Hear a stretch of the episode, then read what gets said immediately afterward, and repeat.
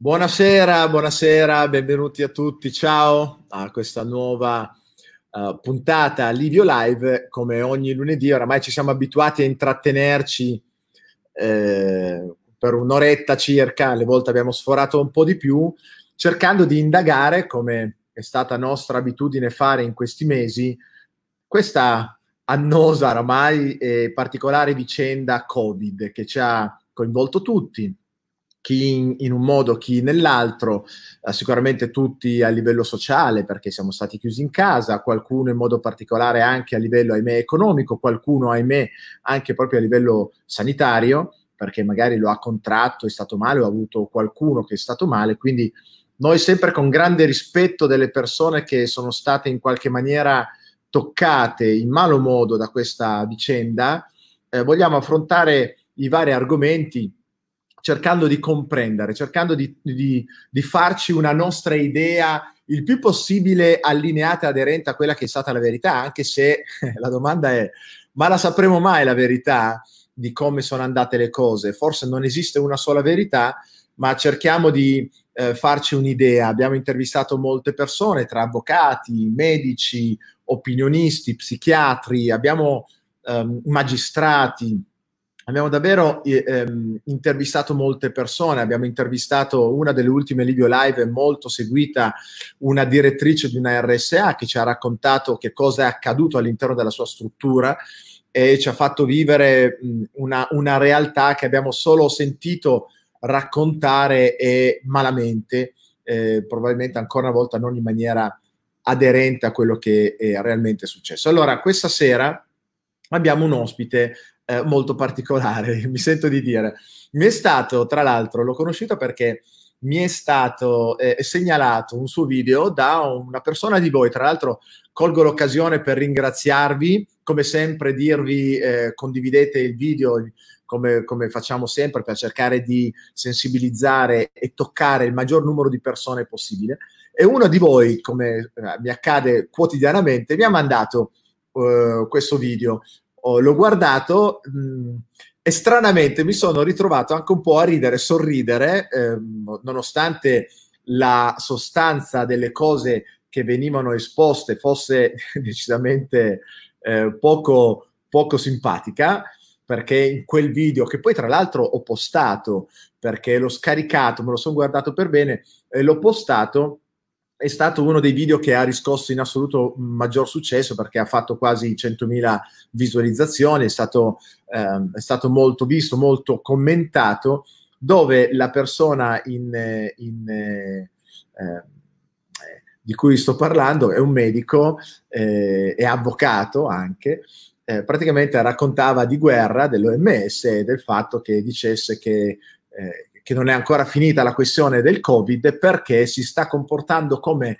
le, eh, la spagnola, il virus della spagnola, che sappiamo eh, aver fatto decine di, milio- di, milioni di morti eh, nel mondo, eh, e lei dice peccato che sia un altro, un altro microorganismo, pe- eh, peccato che sia proprio un altro ceppo, un altro tipo di virus, ma perché non paragonarlo più agli altri coronavirus eh, piuttosto che a un virus completamente diverso? Bah, mistero della fede. No? Um, uh, sorrisi a vedere quel video perché eh, tanta verità, molto semplice, sicuramente per chi non è un virologo, un medico come non sono io, non è sempre facile comprendere certe cose, ma come ci siamo già detti in passato, ci sono state due narrazioni che sono state portate avanti. Una narrazione ufficiale, un virus cattivo, è, mortale, tanti morti, dobbiamo stare chiusi in casa, distanziamento, mascherine, mm, droni, e poi un'altra, un'altra narrazione, un altro storytelling fatto di altri medici, altri virologi, altre persone che dicono, ma guardate, io per, per la letteratura che, che, conosco non dovrebbe andare così, si dovrebbe comportare in altro, in altro modo, non dovrebbe esserci una seconda ondata, eppure c'è sempre questa narrazione che ci sta eh, propinando l'idea che in ottobre sarà una catastrofe. Benissimo, allora noi siamo qua per diffondere un altro tipo di pensiero, sono contento di parlarne con la persona che adesso vi presento, che è la dottoressa, la presento in maniera ufficiale e le do del lei in fase di presentazione, poi passeremo del tu per semplice comodità comunicativa, la dottoressa Barbara Balanzoni. Barbara, buonasera, eccola qua, buonasera. dottoressa, buonasera. Però devo dire che non sono avvocato, ma sono solo laureata in giurisprudenza prima che qualcuno ah, scusami, dica... Scusami, ah, no, ecco. No, no, ci tengo a dire, sono laureata in legge, ma non sono avvocato. Ok, va bene, va bene, giusta, giusta, brava, brava la, per, per, la, per, la, puntualizzazione, è stato un mio, un mio errore. No, non c'è problema. Barbara, eh, io ho visto questo video, in realtà poi sono andato ovviamente a informarmi e ne ho visti tanti di tuoi video. E ehm, come mai, cos'è che ti ha suscitato questa mh, mm, necessità o questa volontà più che necessità di eh, cantare fuori dal coro? Quindi da medico dire delle cose che tendenzialmente gli altri medici non dicono.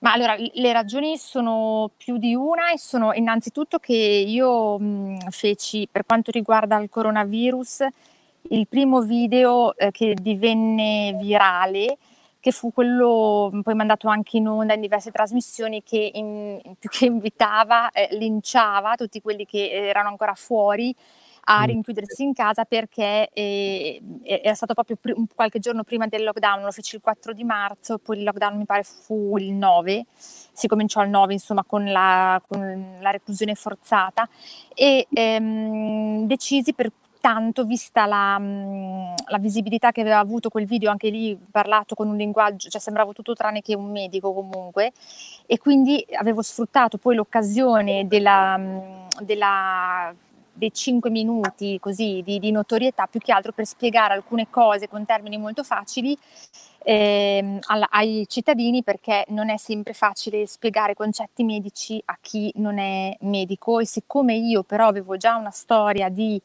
video su, su Facebook, dov- dovuta soprattutto alla mia competenza eh, giuridica che normalmente uso per spiegare ai medici che cosa il diritto guarda nella medicina, eh, è stato un proseguire, in, questa, in questo caso sul, vers- sulla, sul, versante del coronavirus, quello che facevo già normalmente. A dire il vero, io avevo già iniziato nelle, nelle settimane precedenti a occuparmi del problema coronavirus parlando, usando il mio profilo per parlare un po' in codice anche ai miei colleghi perché mh, sono abbastanza conosciuta tra, tra, i miei colleghi proprio per essere eh, un medico esperto nella in responsabilità professionale, quindi ho sempre cercato di trasmettere ai miei colleghi quello che io imparo dalla mia attività fo- forense praticamente, e quindi di trasmettere messaggi per fare in modo che non, non, non, si, non si possa incappare in mala sanità, anche e soprattutto, lo dico da subito, per una gestione un po' mh, così sportiva delle direzioni sanitarie rispetto al, problem- al problema coronavirus, cioè mi erano già giunte notizie di comportamenti aziendali sospetti e dubbi e in tanti mi chiedevano le stesse cose, quindi avevo già cominciato a parlare con i miei colleghi e tramite video Facebook e, e poi anche eh, a quel punto ho parlato anche ai cittadini. Barbara, quando parli di comportamenti aziendali, parli di aziende ospedaliere. Sì, parlo di aziende ospedaliere e del fatto che, lo dico anche perché è già stata data notizia all'autorità giudiziaria, per cui lo posso dire serenamente, inizialmente ci fu una, quindi fine febbraio per intenderci, ci fu una, un tentativo di um, non eh, rendere noti i casi di non fare tamponi non tanto non solo ai pazienti, ma soprattutto agli anestesisti che si erano trovati a intubare le persone gli specializzandi e, ehm, e, quindi c'era stata un po' questa, perché ci sono state diverse fasi che io ho vissuto ovviamente tutte, perché eh, le ho vissute sia da dentro lavorando tutti i giorni, ma soprattutto... Tu lavori in ospedale anche? Sì, io, mi, sono, io mhmm, nel periodo coronavirus sono, ho fatto l'anestesista pura, cioè di sala operatoria, quindi ho mandato avanti la sala della, mhmm, dell'oncologia e della chirurgia d'urgenza, ma ovviamente i covid li abbiamo avuti anche lì o comunque persone che si sono positivizzate le abbiamo avute anche lì e comunque la situazione mi era conoscibile per lavorare dentro l'ospedale tutti i giorni, ma soprattutto anche per i, um, le informazioni che mi arrivavano da parecchie regioni, proprio per, per, perché quando succede qualcosa di particolare molti colleghi mi considerano un po' un punto di riferimento, cosa che poi fa di me anche, ehm, cioè è, è, è, un onere oltre che un onore per il fatto che poi alc- alcune segnalazioni alla, ai NAS le ho fatte io altre sono state fatte dai miei colleghi, però mh, avevamo capito fin da subito che c'era qualcosa che non andava, ma nella, nella fase iniziale il problema era il tentativo di negare da parte delle, delle, direzioni il problema e quindi di intanto di non fare alcun tipo di accertamento sui medici, mm. e, tanto che io il primo tampone, per dire, l'ho fatto il, mi pare il 28 di aprile, se consideriamo mm. che eh, l'emergenza era da febbraio, questa la dice lunga. Certo. E, um... c'era, perdonami, c'era una disposizione governativa? Cioè ministeriale, o era la, l'unità sanitaria locale, era l'ospedale che aveva l'autorità per decidere fare o non fare? Come funzionava? Allora, sulla, sulla quest- allora, nella fase mh, iniziale il problema riguardava, ehm, cioè il, il, la, la, nostra preoccupazione più grande, anche perché noi come classe medica siamo stati abbastanza coesi, no, abbastanza molto coesi, e quindi ci siamo raccontati le cose, non ce le siamo taciute, c'era il problema della mancanza di eh, mascherine, soprattutto la FFP2 e le FFP3, che sono le uniche che potevano garantire una, um, un'efficacia filtrante adeguata. E ehm, si narrava in diversi ospedali di mascherine tenute sotto chiave, poi c'è stato anche qualche articolo di giornale che diceva che il caposala aveva le chiavi dei cassetti che praticamente distribuiva queste, non si capisce in base a, a, quale criterio, però insomma non era nella disponibilità di tutti avere queste mascherine.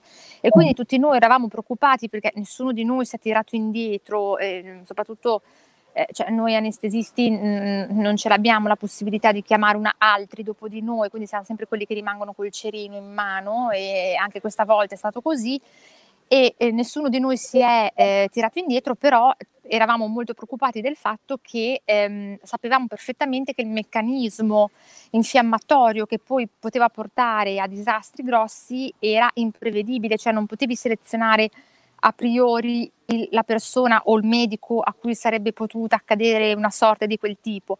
E quindi, ehm, siccome le direzioni ben sapevano della mancanza di questi dispositivi, il problema è se io non, se io non verifico che ho i pazienti positivi, allora a quel punto non devo fare gli accertamenti, perché il paziente positivo voleva andare a dire a cercare la, la catena del contagio, quindi andare anche al medico che l'ha intubato, al medico che l'ha operato, bla bla bla e quindi questi passaggi mh, sono stati eh, omessi. Peraltro, parallelamente, e questo lo faccio solo un po' così come excursus ehm, di cronaca storica, praticamente ehm, ci sono state, eh, cioè lo stesso atteggiamento negazionista c'è stato da parte di, vabbè anche questa è cronaca giudiziaria, da parte delle RSA, degli, degli, degli istituti di riabilitazione dove ehm, in certi posti si è addirittura utilizzata questa emergenza, poi magari lo vediamo dopo, quante eh, nicchie di eh, privilegi si sono cercate di ottenere grazie a questa epidemia ehm, hanno da un lato ehm, queste strutture mh, preso pazienti dagli ospedali che non ce la facevano, ma dall'altra proprio per mantenersi la clientela, perché di questo si tratta quando uno paga per stare in una certo. struttura, quindi clienti, eh, per non creare allarmismo, panico o, o, altro, o cose simili, i controlli o comunque le, le, mascherine non sono state messe, poi lasciamo perdere quanto servano o non servono le mascherine perché questo penso che ce lo dirà il 4000 d.C. o in qualche studio ingegneristico futuro ce lo dirà, però fatto sta che l'unico filtro che si poteva avere era quello e la gente se n'è beatamente sbattuta lì mh, mm, su eh, pressione che non importa fare una direttiva, basta far capire che se tu non fai così avrai conseguenze e quindi mascherine non messe, percorsi separati non rispettati e così abbiamo avuto una catastrofe di morti che comunque in ogni caso sono poi stati bollati, lo fossero o no, nessuno lo sa, Covid e questa, queste cinque lettere hanno permesso in realtà di ehm, eh, non fare nessun tipo di accertamento, di procedere a delle cremazioni lampo e soprattutto, eh, per quanto so anche per l'attività giudiziaria che faccio, senza alcun tipo di verifica, o meglio, in pazienti che poi magari un tampone ex mortem, quindi do, um, um, post mortem, scusa, sono, sono risultati eh, positivi, in realtà in vita non avevano fatto alcun tipo di accertamento e non sono stati curati, nonostante fossero ricoverati. Ehm, abbiamo avuto intere settimane in cui accedeva al pronto soccorso solo chi respirava praticamente con le orecchie, non ce la faceva più e un sacco di altre persone sono state lasciate a casa senza eh, rendersi conto che sono state lasciate a casa patologie come infarti, come mh, embolie polmonari non da Covid, ma perché poi vengono anche quelle, dissecazioni della orta. E ehm, la, una cosa che ho sempre detto a tutti, dico anche a te qui, è che su questo ci vorrebbe un accertamento eh, penale molto serio, fermo restando che si aggiunge a questo ad esempio l'indagine fatta a Varese dove è indagata il, è una donna, il primario del pronto soccorso per omicidio colposo perché pare che eh, sia, stato, sia, stato negato il ricovero a cinque, non a uno, a cinque persone poi decedute, nonostante la presenza di un letto libero che veniva riservato, così è scritto almeno sui giornali, a, eh, che veniva riservato a un ipotetico paziente giovane quindi con un letto presente e che apre scenari, qualora questa accusa sia verificata, apre scenari a, um, a qualcosa che è molto pericoloso, perché allora vuol dire che si accede alle, a un letto ospedaliero alle cure solo se qualcuno ritiene quella persona degna di essere curata e quindi si fa selezione sui pazienti da curare. Va anche detto però che mm. ci fu eh, e questo io lo, lo condannai eh, come, come, gesto perché io non ero d'accordo, ci fu la divulgazione di un documento della mia società, che è quella degli anestesisti rianimatori, la SIARTI, un documento, se ti ricordi, la notte dell'esodo di piazza, di, di piazza scusami, della, della, stazione Garibaldi a Milano, quella, quel giorno ci fu, o, o, il giorno prima, ci fu la divulgazione di un documento che parlava di medici anestesisti che avrebbero dovuto inevitabilmente scegliere chi curare e chi no, documento che, doveva, che, non doveva assolutamente diventare pubblico, ma di cui non c'era neanche bisogno, perché è evidente che se hai più pazienti delle, delle, delle disponibilità, eh, qualcuno resterà fuori, questo è evidente, perché è, è una questione proprio di, di numeri. Bene. Però avere reso pubblico, ehm, che ha fatto molto scalpore quello, un documento così, ha creato poi di fatto quel panico, quell'allerta giustificata, perché poi è, un conto è leggere quel documento da anestesista, un conto è leggerlo da, da casalinga, ma, ma, anche da avvocato sì, o comunque sì, qualsiasi lavoro uno faccia. E, ehm, e, quindi anche lì, comunque, se si vanno a guardare tutti gli errori comunicativi che ci sono stati e tutte le forzature che poi ci sono state, quello che ne viene fuori è una, una psicosi che al di là della... Mh, al di là degli aspetti medici che, che, ci sono stati, perché poi ci sono stati dei quadri di insufficienze respiratorie mostruose che hanno di fatto riempito e saturato le terapie intensive, però il contorno non è stato sicuramente adeguato e continua, la cosa grave è che continua a non essere adeguato, ma soprattutto quello che non si è fatto non si è fatto ciò che il buon senso avrebbe eh, imposto, che era quello di andare a cercare di capire esattamente che cosa stesse succedendo ai pazienti per fare in modo che ehm, la maggior parte delle persone, perché il problema era che la persona che arrivava, che già respirava male, era destinata a eh, finire in rianimazione e a morire. Il problema era appunto cercare di intercettare questi pazienti precocemente proprio per evitare che si aggravassero, che invece era esattamente ciò che non si faceva perché con questo benedetto 1500 e anche lo dico anche a te dopo un mese dall'ultima intervista in cui l'ho detto, ancora io non so chi rispondeva, cioè io non so chi rispondeva al telefono e non mandava le ambulanze. Lì si è proprio invece... Praticamente dicevano alle persone state a casa non davano nessuna indicazione. Dicevano che avrebbero mandato l'ambulanza solamente quando la persona eh, non respirava più, eh, cioè solo in presenza di una difficoltà respiratoria. Il problema è che la, la, la dispnea, si chiama dispnea, vuol dire la difficoltà respiratoria, è comune a una marea di patologie cardiache e polmonari. E quando tu hai dispnea, la dispnea dà polmonite o la dispnea da insufficienza cardiaca è, è uguale, cioè non è che ce l'hai scritto in fronte che cos'hai.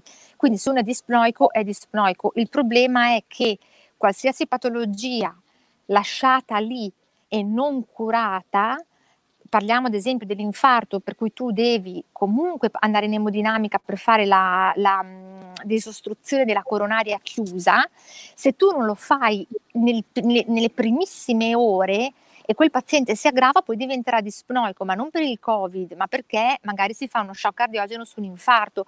Mm. E quindi chi ha, io continuo a ripeterlo perché è la cosa che mi fa andare al manicomio, è quella di non sapere chi fisicamente ha gestito la parte eh, emergenza, cioè chi decideva se mandare le ambulanze oppure no. Ma e, mh, sulla questione 118, l'ho pubblicato ieri in un video l'altro giorno, mh, riguardava il fatto che eh, è stata fatta un'interrogazione parlamentare, ma al di là di questo è un dato di cronaca che nella Bergamasca erano stati ehm, richiamati in ospedale tutti gli anestesisti o la, o la, gran parte degli anestesisti che lavorava sul 118 e si, è, stato, è, stato, scritto sul giornale e confermato dai vertici aziendali che eh, hanno messo gli infermieri a fare, cioè gli infermieri dicono abbiamo fatto noi le constatazioni di decesso, cosa che se fosse vera è da galera, per chi l'ha fatto, ma assolutamente, sia per chi l'ha fatto materialmente che per chi lo ha permesso. Quindi siamo arrivati a dei livelli di eh, follia e anche di, eh, a questo punto, se è vero, di criminalità che non ha precedenti nella, nella storia repubblicana, perché io non ho mai cioè, ma io penso che neanche in tempo di guerra si sia permesso a un infermiere di fare una constatazione di decesso perché non lo può fare per legge. Tanto il fatto che non lo so fare, ma non, non, non ha proprio, cioè, non ha le, le, i requisiti di legge per poterlo fare. Eppure sul Fatto Quotidiano c'era scritto e mh, mm, l- l'ho letto perché ho letto l'articolo che ehm, siccome non c'erano più i medici sulle ambulanze, allora si è, i- i- si è deciso di trasformare, cosa gravissima, gli infermieri medici perché gli infermieri medici non li sanno fare, evidente. Certo, Eppure Bar- è andata così. Certo, Barbara, quindi mi sembra di capire che tu dall'inizio sei stata comunque coinvolta in prima persona ed eri decisamente pro comunicazione sul stare a casa, eh, cercate di... Sì, perché, perché, ma perché di fronte a, una, a un'infezione nuova, tra, tra, l'altro va detto questo, che il coronavirus ha come il, il SARS-CoV-2 viene dopo la SARS, la SARS, del 2003, che a questo punto è l'1, e dopo la MERS. La MERS non ha avuto tutta questa risonanza perché era più del Medio Oriente ed era nel 2009. Però, insomma, è un tipo di coronavirus che ehm, se ti dà una, quando ti dà una polmonite interstiziale eh, picchia duro, mm. per cui era mh, fondamentale in quel momento richiamare l'attenzione di tutti, soprattutto perché sapevamo noi da dentro perché quando ho fatto quel video lì noi stavamo già riorganizzando le sale operatorie, cioè le sale operatorie di tantissimi ospedali sono state trasformate, chiuse, vuol dire che l'attività chirurgica d'elezione non è stata fatta, quindi ci sono milioni di interventi che dovranno essere fatti, non si sa bene quando, rinviati, tra cui il mio gomito.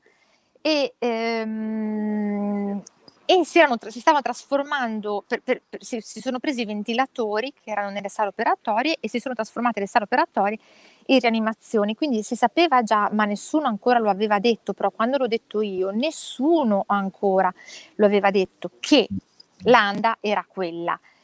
Lì era giustissimo, secondo me, far preoccupare le persone perché, ad esempio, eh, ci saremmo trovati con gli incidenti stradali, gli incidenti sul lavoro, nella impossibilità di essere portati in sala operatoria o comunque con un altissimo rischio, perché gli ospedali, le sale operatorie, ma non solo le sale, non era quello il problema, il problema erano le terapie intensive, erano strapiene. Sì, ricordo quel momento dove la giustificazione a tutto era proprio il dobbiamo evitare che la gente si sovraffolli. Sì, ma poi c'era un'altra cosa. Che il paziente che va in sala operatoria con un trauma, ma poi ha bisogno della rianimazione, se il Covid non l'aveva, se lo sarebbe preso, perché poi è, è, cioè un paziente che già è, immunodepresso per il trauma, e tu lo metti di fianco a, poi ovvi percorsi erano anche separati, però puoi separare fino a un certo punto. era fondamentale ridurre ai, ai, minimi termini il numero delle persone che avevano bisogno dell'ospedale e se tornassi indietro, eh, quel, quel, me lo sono chiesta tante volte, però penso che quel video lo farei anche perché comunque in tanti mi hanno detto che quel video del 4 di marzo arrivò dritto allo stomaco e colpì pesantemente e molte persone cambiarono atteggiamento proprio do, dopo quel video, per cui secondo me in quel momento cioè in quel momento storico era giusto dare l'allarme. Certo. Ecco, il, poi che cosa è accaduto? Cioè, quali sono le cose per cui in questo momento ti senti fortemente critica rispetto a quella narrazione che ci viene proposta a questo punto oramai veramente da tanto, come ad esempio parlando del, del momento attuale ed è quello che ci si prospetta nel futuro, eh, mascherine, distanziamento sociale, il, la seconda ondata che arriverà si comporta come la spagnola, tutte queste cose che sono legate al momento presente e quello che eh, ci dicono potrebbe molto probabilmente loro accadere. accadere. Autunno, sì. Ma allora, innanzitutto le cose che mi hanno fatto mh, mm, così, allora devo premettere che la mia attività eh, forense mi ha abituato nel corso degli ultimi anni a sviluppare una certa sensibilità, nel senso che quando le cose va, iniziano ad andare in un modo strano, mm. me ne accorgo, ma perché oramai lo faccio di lavoro, quindi ehm, ho una sensibilità. Cioè, hai, hai, sviluppato la capacità di andare a vedere quando stanno arrivando i casini, quando qualche cosa che viene proposta... Gest- mm, cioè quando le cose non tornano, quando inizia a esserci qualcosa che stona, lo vedo. Allora, le cose che sto- allora, innanzitutto qui ci sono diverse cose che stonavano. La prima è stata la conferenza stampa delle ore 18, mm. che, eh, che era inguardabile e che non ha mai, non ha mai, tanto che io ho smesso di guardarla molto presto, e, ehm, però poi me la raccontavano, quindi, e, e poi avevo la, la, la notizia sul telefonino, sì, no, perché l'avevo delegata quella.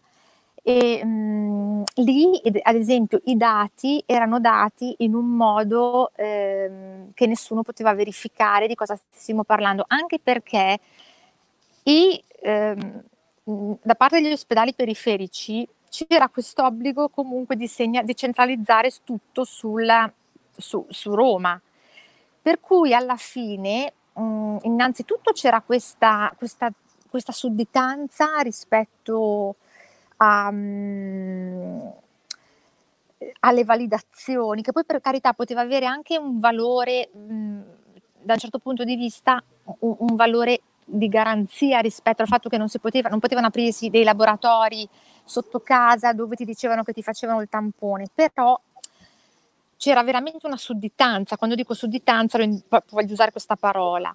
I dati non si è mai capito a cosa facessero riferimento. La Lombardia precedeva di qualche minuto Borrelli e compagni eh, narrando di quanto fossero belli, bravi e fighi, nonostante avessero dei numeri raccapriccianti, numeri che comunque meritano e la magistratura sta indagando perché secondo me si è stati un po' elastici nel, nel bollare come Covid morti che secondo me da Covid non erano. C'è stato il, l'ospedale, quello alla fiera di Milano, costruito in tempo record, tipo muro di Berlino in una notte, che poi non, praticamente non è mai funzionato e nessuno si è scandalizzato, perché se l'avessero fatto, e qua va detto, se l'avessero fatto a Reggio Calabria sarebbe venuto giù ogni eh. santo dalla croce, ma l'hanno fatta a Milano e tutti zitti. Tuttora non so che cosa, che fine abbia fatto quello SPEF, perché nessuno ne parla. Ehm, e, e, poi c'è stato il, il, mio primo caso come consulente che mi ha visto ehm, guerreggiare con la procura di Novara per ottenere un'autopsia che mi, voleva, che mi è stata negata per due volte per il decesso di una ragazza di 27 anni che aveva avuto la positività al tampone post mortem e che nessuno però per una settimana ha, mh, a mio avviso almeno, curato adeguatamente nonostante fosse ricoverata in una struttura riabilitativa e di cui abbiamo il, i tabulati, scusate, la, la, conversazione via chat che racconta di una situazione di abbandono importante e eh, il fatto che mh, la procura per due volte mi avesse negato l'autopsia eh, senza alcuna ragione, so che l'autopsia è stata poi fatta, l'ho ottenuta, ma dopo 40 giorni dal decesso, allora anche lì abbiamo iniziato a, tra l'altro lì sono intervenute le Iene e devo dire che ragionando con i ragazzi delle Iene che sono veramente in gamba, anche lì adesso è un po' presto per parlare, però abbiamo fatto un po' una ricostruzione detta tra di noi, perché poi succede questo, che tu sai come sono andate le cose, no? poi un conto è darle la dimostrazione processuale, per carità, però tu a un certo punto capisci che aria tira. E anche lì devo dire che poi è uscito anche mh, il servizio delle Iene, che è stato molto ben fatto, mh, ci sono state delle, delle, gestioni che da un punto di vista diciamo così umano o deontologico, poi vedremo se penalmente rilevano, hanno lasciato molto, molto a desiderare. In questo caso, ad esempio, noi addirittura non sapevamo neanche più dove fosse il corpo di questa ragazza perché quella, quella clinica non ha neanche alzato la cornetta per dirlo alla famiglia. Abbiamo saputo dai giornali che il corpo era ancora nella cella frigo perché non si sono neanche eh, preoccupati di avvisare, di avvisare, la famiglia. Quando poi il caso è andato su, su, su tutti i telegiornali e i giornali, eh, eh, dai giornali sempre abbiamo appreso dove fosse il cadavere di questa povera ragazza. Sono cose che in una, in una gestione normale, dove tutto fila come deve filare, non succede perché no, non succede, è una questione proprio di buonsenso. Per cui quando inizi a vedere che eh, alcune cliniche del privato convenzionato lombardo, che è fortissimo in Lombardia, ma nelle altre regioni non è così importante, ottiene tramite il Covid, parlo in generale, ehm, non parlo di una, una, struttura in particolare, ottiene dei, degli accreditamenti che era dieci anni che non riusciva ad ottenere e magicamente saltano fuori accreditamenti per terapie subintensive o cose così, cioè a volte io mi dico è un peccato che i magistrati non abbiano una laurea in medicina perché gli si aprirebbe un mondo, eh? perché poi il problema è questa barriera linguistica tra medici e magistrati, mm-hmm. perché alla fine eh, spiegare delle cose che sono ovvie a chi non conosce esattamente la materia è difficile, ma visto da chi ci sta dentro e, e sua, mettendo assieme tutti i pezzi, insomma ci sono delle questioni che sono abbastanza così indizianti, diciamo, usiamo questa parola, di una gestione che non va. Certo, Barbara, quindi la tua posizione, beh, immagino che sia quella anche di altri che abbiamo intervistato rispetto alle autopsie non fatte, che sia stata una scelleratezza. Cioè, è vero ah, che... Lì, allora lì... Sembra, ho letto, ho letto quella, um, quella, quella, circolare, in effetti non era l'obbligo di non farle, ma esatto. era ca- fortemente suggerito, Scusi. sconsigliato farle. Ora, come eh, non, non, so la realtà di un ospedale, ma io che sono, non so, il direttore sanitario, non so come si chiami, il, il signor ospedale che deve decidere facciamo o non facciamo perché vuole capire, di fronte a una cosa così voglio dire, mi sembra abbastanza dissuadente, no? Allora, anche qua bisogna chiarire alcune cose. Eh, quel documento che io avverso, lo dico già, non aveva nessuna cogenza, cioè non aveva un valore vincolante per nessuno. Per cui io non posso dire che a mio avviso sempre, parlo a titolo personale, la colpa vada cercata in quel documento. E apro chiudo una parentesi, anche quella, quella lista di medici eh, considerati dissidenti che dissero ah perché non abbiamo fatto le autopsie si sarebbero dovute fare, avrebbero dovuto dirlo a marzo, non cos'era, mi pare maggio, perché è facile andare due mesi dopo a dire ah sì ma noi, noi eravamo contrari. Allora anche lì, io l'avevo già detto mh, mm, un po' in, in, parlando in codice ai miei colleghi quando dicevo a fine febbraio fate i medici come la medicina insegna e non seguendo le pressioni di nessuno, perché poi ne siete responsabili, perché il medico è un dirigente, c'è poco da fare, cioè la, la, il, il, medico non si può nascondere dietro un dito, perché il medico deve per lavoro decidere tutti i giorni qualcosa, spesso più volte al giorno. Quel documento aveva valore zero, pessimo documento, pessimo, che dimostrava che chi l'aveva scritto non doveva probabilmente essere, vestire un ruolo in cui poteva scrivere quella cosa, eh, ma no, nel momento in cui si era deciso di non fare le autopsie, questa decisione è stata condivisa, perché io uso la parola proprio condivisa, da chi poi nel fatto concreto ha deciso di non farlo, perché se io, Barbara Balanzoni, mi muore un paziente in sala e dico voglio l'autopsia, l'autopsia si fa, punto.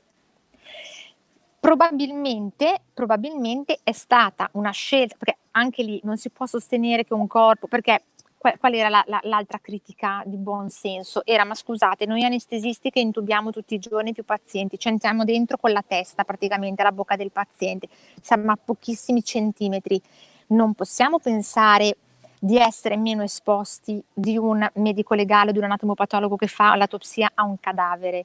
Per cui la storiella dell'infettività, della contagiosità, lasciatela stare perché non sta in piedi. Allora non si capisce perché tutti i medici dovrebbero avere, eh, cioè gli anestesisti cornuti e mazziati e poi tutti gli altri. Quindi la, la decisione di eh, non farlo. E poi mi si è portato a pensare male perché poi alla fine metti insieme una, due, tre però poi dici allora è perché non l'avete voluta fare perché? Guarda, da, da, da, era molto comodo. da cittadino non medico non avvocato né niente mi viene da pensare ma cavolo se è vero che attraverso le autopsie che hanno capito che non si trattava no, nella maggior parte dei casi di ehm, polmonite interstiziale, ma erano morti soprattutto lì, tromboembolia e l'hanno capito. Però attenzione, però attenzione perché anche lì in realtà una, cioè, eh, su questo io non sono d'accordo perché una TAC o una lastra, diciamo la TAC perché poi erano pazienti che facevano la TAC, che ti dà quegli addensamenti mostruosi, che poi tu abbia anche l'embolia polmonare o tu possa avere un, una, una, uno stato trombotico diffuso, ci sta, ma ci sta anche quando uno non ha la polmonite interstiziale. Tutti i fenomeni settici o traumatici portano a un'attivazione eh, nel senso di trombofilia, quindi una maggiore eh, propensione a sviluppare trombi o emboli. Quindi ma gli addensamenti, cioè, perché quando si dice ah ma gli anestesisti non avrebbero dovuto intubare, anche qui si dice una fregnaccia perché i pazienti che non respiravano eh, non, eh, non, sarebbe, cioè, non è che se gli facevi l'eparina avrebbero cominciato a, a respirare, erano quadri clinici molto molto complessi a, a, dove poi non era solo la funzione polmonare a essere, ehm, eh, a essere insufficiente ma anche quella di altri organi, perché poi il corpo umano è fatto di organi che tra di loro si parlano, cioè quindi c'è certo. un'interdipendenza. Per cui erano pazienti rianimatori di estrema complessità, in cui tra l'altro non esisteva la terapia come si vuol far pensare a protocollo, perché ci sono certi pazienti che per certi motivi potevano fare certi farmaci, altri che per altre patologie loro non potevano fare quegli stessi farmaci, per cui tu in ogni paziente devi andare a cercare la terapia che sia logica, sia scientifica, ma che sia anche adeguata certo. a quello che il paziente ha. Quello però su cui si doveva fare pressione era cercare di capire quali meccanismi eh, fisiopatologici fossero coinvolti per poter eventualmente a domicilio ai primi sintomi Corretto. poter iniziare una terapia, perché il paziente che ti arrivava con mezzo polmone che non ventilava più e con eh, certo. magari lo scompenso cardiaco, cioè, lì c'era veramente eh, poco margine per, um, per, Sai che mi dici che la batteria è scarica? Mm, il tuo telefono? Sì, a un 20%. No, 20, ma, sì, questi tele, questi, che... bisogna, bisogna arrabbiarsi con Apple che fa dei telefonini oramai. intervisteremo anche loro e gli daremo giù. Sì, esatto, esatto. che ci impediscono di dire la verità, perché stai per dirla e ti, ti finisce la batteria, no? Vedrai che sul più bello, mentre stai dicendo la cosa esatto. più importante... E vi dirò che la colpa è tu e finisce la batteria. L'assassino è... Eh, esatto. Ascolta, ehm, come, come vedi, eh, ad esempio, oggi da medico, secondo te una, un, una forma di protocollo da usare in anticipo a casa, no? da da dare ai medici in modo tale che sul territorio possano assistere? Non abbiamo le evidenze. Non ci sono evidenze sufficienti? Non le abbiamo ancora, mm, è troppo presto è troppo presto perché non, non, le abbiamo ancora, perché poi c'è stata l'idrossiclorochina, il QT lungo, l'ECG e poi hanno detto che non serve, è troppo presto, è troppo presto. Come anche, lo dico prima che la batteria finisca, sì. la questione non è il vaccino, non è quel vaccino che ci mette al riparo perché sono state comprate, do, allora tu compreresti mai la casa su una collina che forse frana, forse no, ehm, e che ancora non è stata progettata? Ovviamente no. Ecco. A cosa fai riferimento? Faccio, faccio, faccio, faccio riferimento al fatto che se non si sa se gli anticorpi delle persone che hanno preso il coronavirus sono protettivi su una reinfezione o su una recidiva di malattia, su un rincontro col virus, diciamo così, e tu vuoi farmi un vaccino con, ammesso che non ho capito, mh, devi identificare qual è poi la, l'antigene che ti fa produrre gli anticorpi, ma facciamo finta che tu sappia anche ti, qual è la molecolina magica che ti fa produrre gli anticorpi.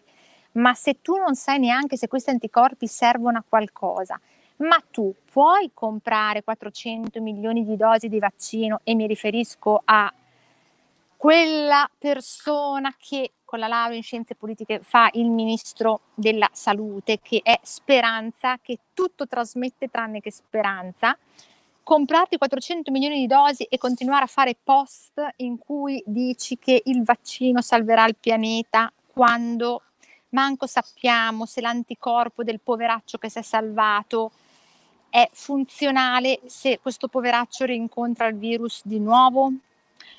E dietro a Speranza ci stanno andando la Federazione Nazionale dei Medici, che sarebbe la mia e che cordialmente saluto, ma non sono d'accordo, e ehm, tutta una pletora di medici più o meno, mi verrebbe da dire una parola, ma non posso usarla perché sennò mi apre un procedimento disciplinare, asserviti, diciamo questa, ma non era asserviti, era un po' più colorita, che non hanno probabilmente riflettuto, eh, ehm, perché poi è facile dire ah sì, viva il vaccino, ma eh, di cosa stiamo parlando anche lì? Inoculare un, un vaccino? Eh, io l'ho sempre detto, non perché il vaccino è un vaccino, se fosse una pillolina arancione piena di vitamina C, direi la stessa cosa, cioè tu puoi fare la cosa se ha un senso. Allora, la seconda ondata non si sa se arriverà perché nessuno lo sa e nessuno lo sa, cioè è una cosa sconosciuta, lo scopriamo a ottobre.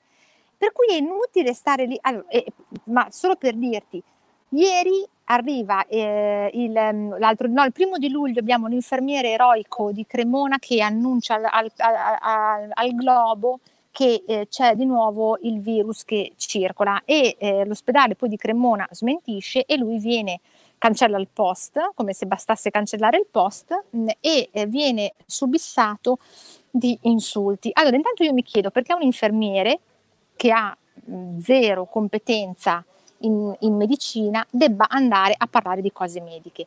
Ma poi mi, spie- mi chiedo perché da Cremona, città che non è come tutte le altre, perché città particolarmente colpita, debba farsi il selfie sul posto di lavoro per documentare che eroicamente combatte il virus, per poi eh, anche qui eh, seminare, eh, in questo caso poi solo fastidio perché è stato mh, mm, massacrato dal punto di vista mediatico. Allora io voglio dire anche qui, co- perché si fanno queste cose? Perché? Perché devi dimostrare che cosa? Che tu lanci l'allarme, che poi il bello è che quell'allarme l'ho lanciato io e ogni giorno mi chiedo se ho fatto bene, ma perché poi uno ragiona con la testa e dice oddio ma io però io quando rianalizzo quel momento ma in quel momento ed era una necessità rianimatore tu che certo. sei un infermiere ma di che cosa stai parlando? Eppure fa figo cioè nella sua testa probabilmente faceva figo lanciare l'allarme. E così si continuano a raccontare ma cose. questa, questa, cosa guarda dal mio punto di vista io, io faccio il mental coach quindi da una vita mi occupo di eh, insegnare o allenare le persone a dominare soprattutto la mente, i propri pensieri, perché questi hanno un potere enorme nella nostra vita, sia proprio a livello diretto, a livello fisico, e tu sei un medico puoi saperlo, ma anche non solo dal, pun- dal punto di vista fisico, perché noi tendiamo a realizzare le nostre convinzioni. Quindi nel momento in ah. cui mi si terrorizza e si innescano tutti quei processi legati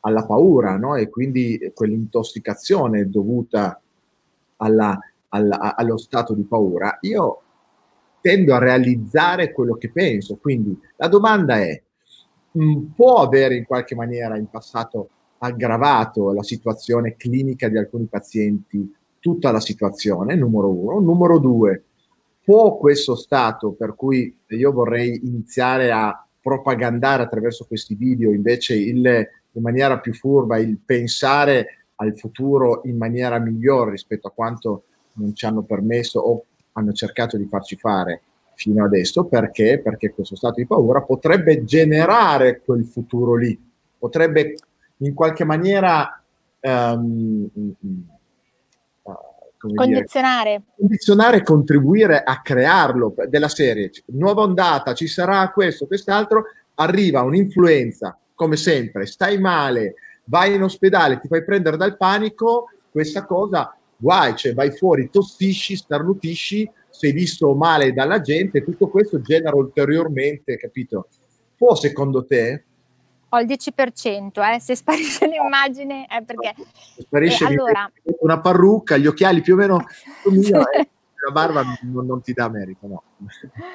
Ah, ma chi lo sa. Eh, allora, eh, sulla, mh, mm, su, mh, mm, allora, non credo che uno stato di paura possa immunodeprimere e eh, creare un aggravamento della malattia in questi termini perché qui la sfiga ci mette del suo, cioè quell'organismo che sviluppa quella reazione infiammatoria mostruosa eh, finisce in rianimazione intubato, ma perché l'organismo risponde in un determinato modo, cioè un modo standardizzato, esagerato, standardizzato intendo, inizia a buttare fuori quelle sostanze eh, infiammatorie e ti distruggi il tuo polmone. Quindi il problema è l'interazione tra come reagisce l'organismo e lo stimolo virale. Qua ci sono un sacco di insetti, eh, se mi vedete fare così.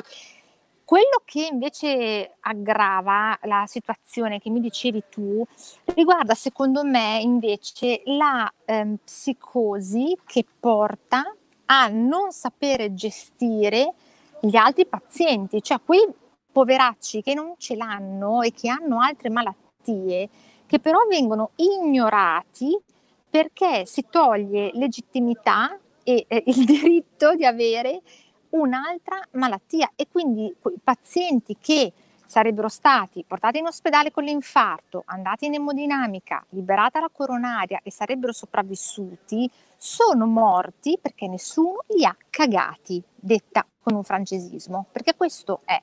Allora, se si permette che una eh, patologia, per quanto grave se ti becca male, ma una patologia che è una, possa impedire la cura di tutte le altre malattie perché a un certo punto, a un certo punto, perché adesso questa seconda ondata se non viene, cioè io voglio vedere cosa succede a ottobre se non si riempiono le terapie intensive, io voglio vedere che cosa succede, perché comunque si sono compromessi eh, perché per, se viene, intanto, innanzitutto se viene per caso e non di certo perché ce l'hanno predetto, no, e, e, quindi dici vabbè siamo eroi perché l'avevano detto prima, no perché ci avete avuto il lato B, ma se non viene che cosa ci inventiamo?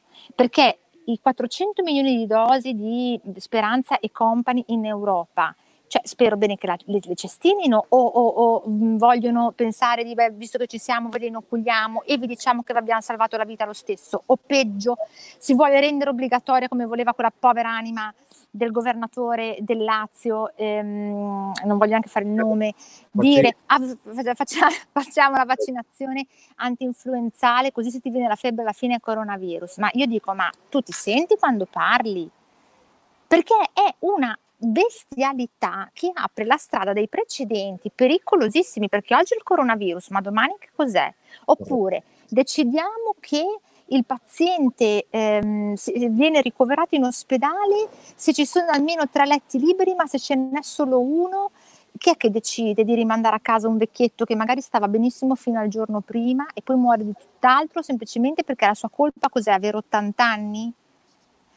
Si apre la strada a degli scenari che sono innanzitutto contro il diritto in generale, ma contro la persona e che eh, hanno già in passato prodotto dei, ehm, cioè tante garanzie costituzionali che noi abbiamo adesso, vedi il fine vita, vedi l'eutanasia che da noi è un reato, deriva, perché l'ho dovuto studiare per un processo, questa cosa qua, adesso faccio tutta quella splendida, ma perché c'è avuto un processo, cioè, un processo da poco e ho dovuto studiare queste cose, deriva da quanto era già accaduto a inizio Novecento, insomma, quando si era già si, si, si era mh, deciso, eh, questo stava, succedeva soprattutto in Germania, che ad esempio i malati psichiatrici eh, potessero essere eh, uccisi perché eh, non erano utili per lavorare. Quindi dopo tutta una serie di, eh, perché bisogna capire dove, il punto in cui si è, bisogna capire il frutto di quale storia è stato.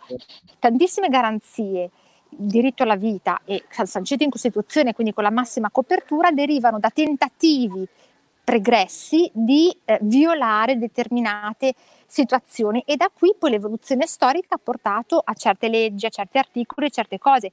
Quindi arrivare a dire che la, la vita dipende da, dal medico che decide se, se, la tua va salvata oppure no, io l'ho detta malissimo in italiano, ma eh, è un qualcosa che, che non si può sentire. E, e, siamo fortunati quando diciamo il medico, perché a quanto pare certe scelte non sono state fatte neanche da laureati in medicina e chirurgia. Questo, questo mi terrorizza, mi terrorizza.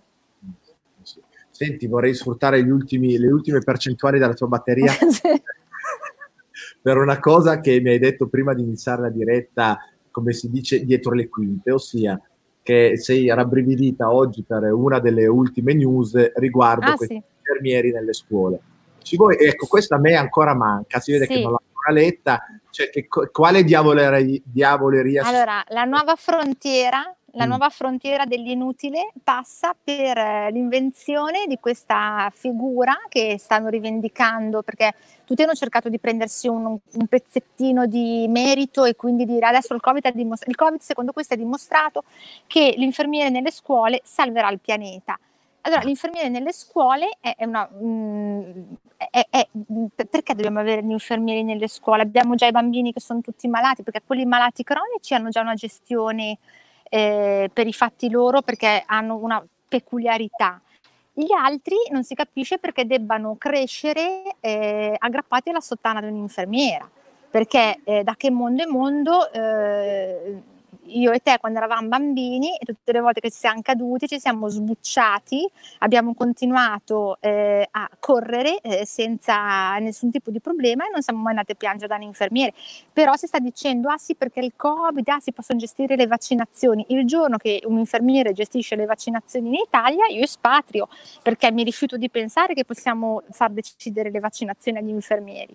L'infermiere non fa nessuna vaccinazione, punto. E soprattutto non è la scuola il luogo dove si fanno le vaccinazioni, non deve diventare un lascia passare per, um, perché, non, perché, il messaggio, anche qui il messaggio che si manda è avrete tutti bisogno di un infermiere che vi, vi accudisca dalla nascita fino alla morte. Io sarei contenta se nei reparti, ad esempio, quando uno suona un campanello, se lo vedesse arrivare un infermiere, perché tante volte il personale non c'è e quindi le persone chiamano e non arriva nessuno. Ti sento leggermente piccata e critica rispetto al ruolo sì, perché siamo arrivati a un livello oramai di ehm, guerra di, mh, da parte della categoria infermieristica sulla, sulla, classe medica, dove i medici sono considerati eh, praticamente la causa di tutti i problemi e si vorrebbe in realtà trasformare eh, gli infermieri in mini medici, cosa che tutti sanno eh, non solo è contro la legge, ma eh, io eh, avverso, penso di essere il simbolo mediatico da questo punto di vista della resistenza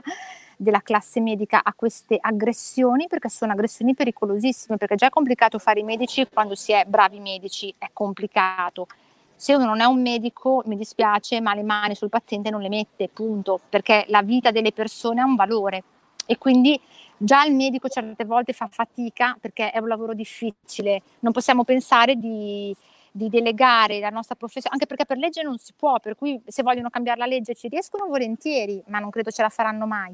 fino a quando la legge non cambia sono pregati di stare al loro posto. Addirittura vogliono prescrivere perché nell'articolo di oggi c'era scritto che gli infermieri prescriveranno e io gli ho detto ma neanche da zigulì perché comunque tu non prescrivi niente, cioè, o prescrivi a tua madre, a tuo fratello, a tuo figlio, ma di nascosto, perché se ti becco poi ti denuncio. Certo. Però questo è, però il Covid è stato usato anche per portare avanti queste istanze. I medici, i senza palle che sono tra i miei colleghi, perché ce ne sono tanti, tutti zitti Guarda, e appecorati, e qua lo posso dire. Credo che sia un tuo collega che ha detto probabilmente oltre insomma, alle cose sbagliate, bisogna dire che probabilmente tanti dei nostri colleghi che hanno taciuto alcune cose, non si sono esposti, non hanno combattuto, sono anche in parte... Mh, Questi stati... secondo me, se si dovesse dimostrare loro, una loro responsabilità in qualche decesso, sono pienamente eh, in concorso di colpa con chi poi ha permesso queste cose. Cioè io sono, su queste cose sono per la tolleranza zero, perché se tu sei un medico e non ti sai prendere le tue responsabilità e non sai decidere quando è scomodo farlo, perché quando è comodo sono capaci tutti, è mm. quando è scomodo che diventa fondamentale. Se non sei in grado nei momenti scomodi di decidere, allora si è sbagliato il lavoro e si merita, e si merita anche poi eventualmente la condanna. Su questo io sono ferma su questa posizione da sempre. È una questione di responsabilità, d'altronde sì. eh, hai studiato per quello, hai scelto esatto. quello, la responsabilità, oneri e onori. Esatto, esatto. Comunque vedremo, poi magari ci possiamo riaggiornare quando la magistratura avrà fatto un po' di accertamenti. Eh sì, anche perché ci sono diverse cose in corso che, ecco, di questo sono molto felice, nel senso che uh, si è svegliata anche evidentemente la, la, il mondo della, della, della magistratura che evidentemente sollecitati e così via, stanno iniziando delle, delle indagini molto interessanti e stiamo, stiamo, a vedere. Io mi auguro che... Livio, il problema, scusami se ti interrompo, ma te lo voglio dire prima che mi finisca la batteria, il problema lì passerà però dai consulenti, perché il pubblico ministero poi si appoggia ai consulenti. Allora lì la questione, perché sappiamo come gira il mondo e sappiamo quanti consulenti tecnici, quindi quanti medici che lavorano per il PM, abbiano versioni così originali della medicina. Mm. Quindi io mi auguro un controllo serrato da parte della magistratura, non solo sul con, sulla questione concreta, ma anche sulle consulenze che verranno scritte, perché di continuare a leggere che situazioni agghiaccianti poi in realtà passano in cavalleria perché arriva il consulente che dice oh no ma tanto sarebbero tutti morti lo stesso, non mi sta tanto bene. Per cui anche lì tante volte bisogna dire che le indagini della magistratura vanno bene, ma poi si arenano quando collusioni di vario tipo hanno la meglio. Poi il pubblico ministero che gli scrive, ah, no, ma tanto non c'è colpa di nessuno, te lo dico da medico, questo eh, non, non, è un medico, quindi non fa altro che poi fidarsi. Però lì bisognerà monitorare molto bene che cosa combinano i consulenti della procura. Eh. Eh certo. Beh, speriamo. Che è un'altra rogna. Eh, lo so. Un'altra rogna quella. Come commenta qualcuno, eh, magistrati onesti che cerchino dei consulenti onesti. Senti, so che sei arrivata agli sgoccioli, però qualcuno qua giustamente mi suggerisce, Livio, se possibile invitala di nuovo, cos'è che mi dice? Invitala sì, sì, sì, se possibile invitala un'altra volta perché è un piacere ascoltarla. Quindi riesco a strapparti Grazie. un aggiornamento futuro tra... Sì, sì, sicuro, sicuro. Ci, ci, ci racconti come Appena... le battaglie. Volentieri, perché poi io sono contenta quando posso raccontare di cose giuridiche mi si illuminano gli occhi. D'accordo, ti faremo, ti faremo da, da, da, megafono ancora una volta. Grazie. Al di là delle, delle, delle, del sorriso alla battuta, è veramente un piacere che medici e che hanno anche delle competenze, in questo caso giuridico, giuridiche, e, e si battano per, per tutti e sai, in un mondo dove veramente la corruzione, o se non vogliamo chiamarla corruzione, il, la convenienza personale porta a non esporre ah, sì. solo i propri interessi, è bello vedere che c'è qualcuno che invece eh, alle volte magari mette il proprio interesse leggermente da parte perché c'è un qualcosa di più alto, più importante. Che eh, sì, eh. È veramente stato sì. un grande piacere. Grazie Barbara per la disponibilità. Grazie mille. Grazie. E la professionalità. Grazie e buona serata. Grazie a te. Ciao. Ciao. Allora, noi rimaniamo qua ancora un istante semplicemente per, wow, per un veloce commento, eh, quello che dicevo è decisamente sentito, e ehm, come preannunciavo all'inizio, eh, ora comprendo perché il video è piaciuto tanto, è, è molto diretta, molto chiara, senza peli sul, sulla lingua. Ecco, um, vi, vi, mi, mi promettete una cosa? Io sto studiando in questo periodo in modo particolare e mi sto concentrando su, eh, ehm, su, quanto il pensiero delle persone, il nostro pensiero, le nostre aspettative in qualche maniera possano influenzare quello che eh, accadrà al lato pratico. Um, ci stiamo concentrando su quello che è successo, ancora una volta in questo caso Barbara ci ha aiutato a comprendere un po' meglio quello che è accaduto, uh, noi però prendiamo questo per capire e con la mente ci concentriamo a vivere, dobbiamo tornare a vivere e vivere sereni e serenamente. Vi prego, questo è un aspetto veramente tanto importante. Queste cose le teniamo per comprendere e per, perché ci devono aiutare ovviamente a vivere meglio. Quindi torniamo con serenità eh, in, questo, in questo momento anche a immaginare il nostro futuro come un futuro migliore ok? Più andremo avanti, più cercheremo anche strategie per fare questo perché ci manca e perché è di questo che si vive, no? Non dobbiamo vivere con la paura di morire, ma dobbiamo avere il coraggio di vivere, l'ho detto più volte. Io vi saluto come sempre, grazie per eh, la vostra eh, attenzione, per eh, la vostra curiosità, grazie per le domande che avete fatto anche che mi hanno dato spunto per approfondire alcuni discorsi con Barbara. Vi aspetto il prossimo lunedì, come sempre, a meno che non accada qualche cosa che stimoli qualche diretta estemporanea. D'accordo? Eh, vi voglio bene, un, un in bocca al lupo a tutti, buonanotte e a presto.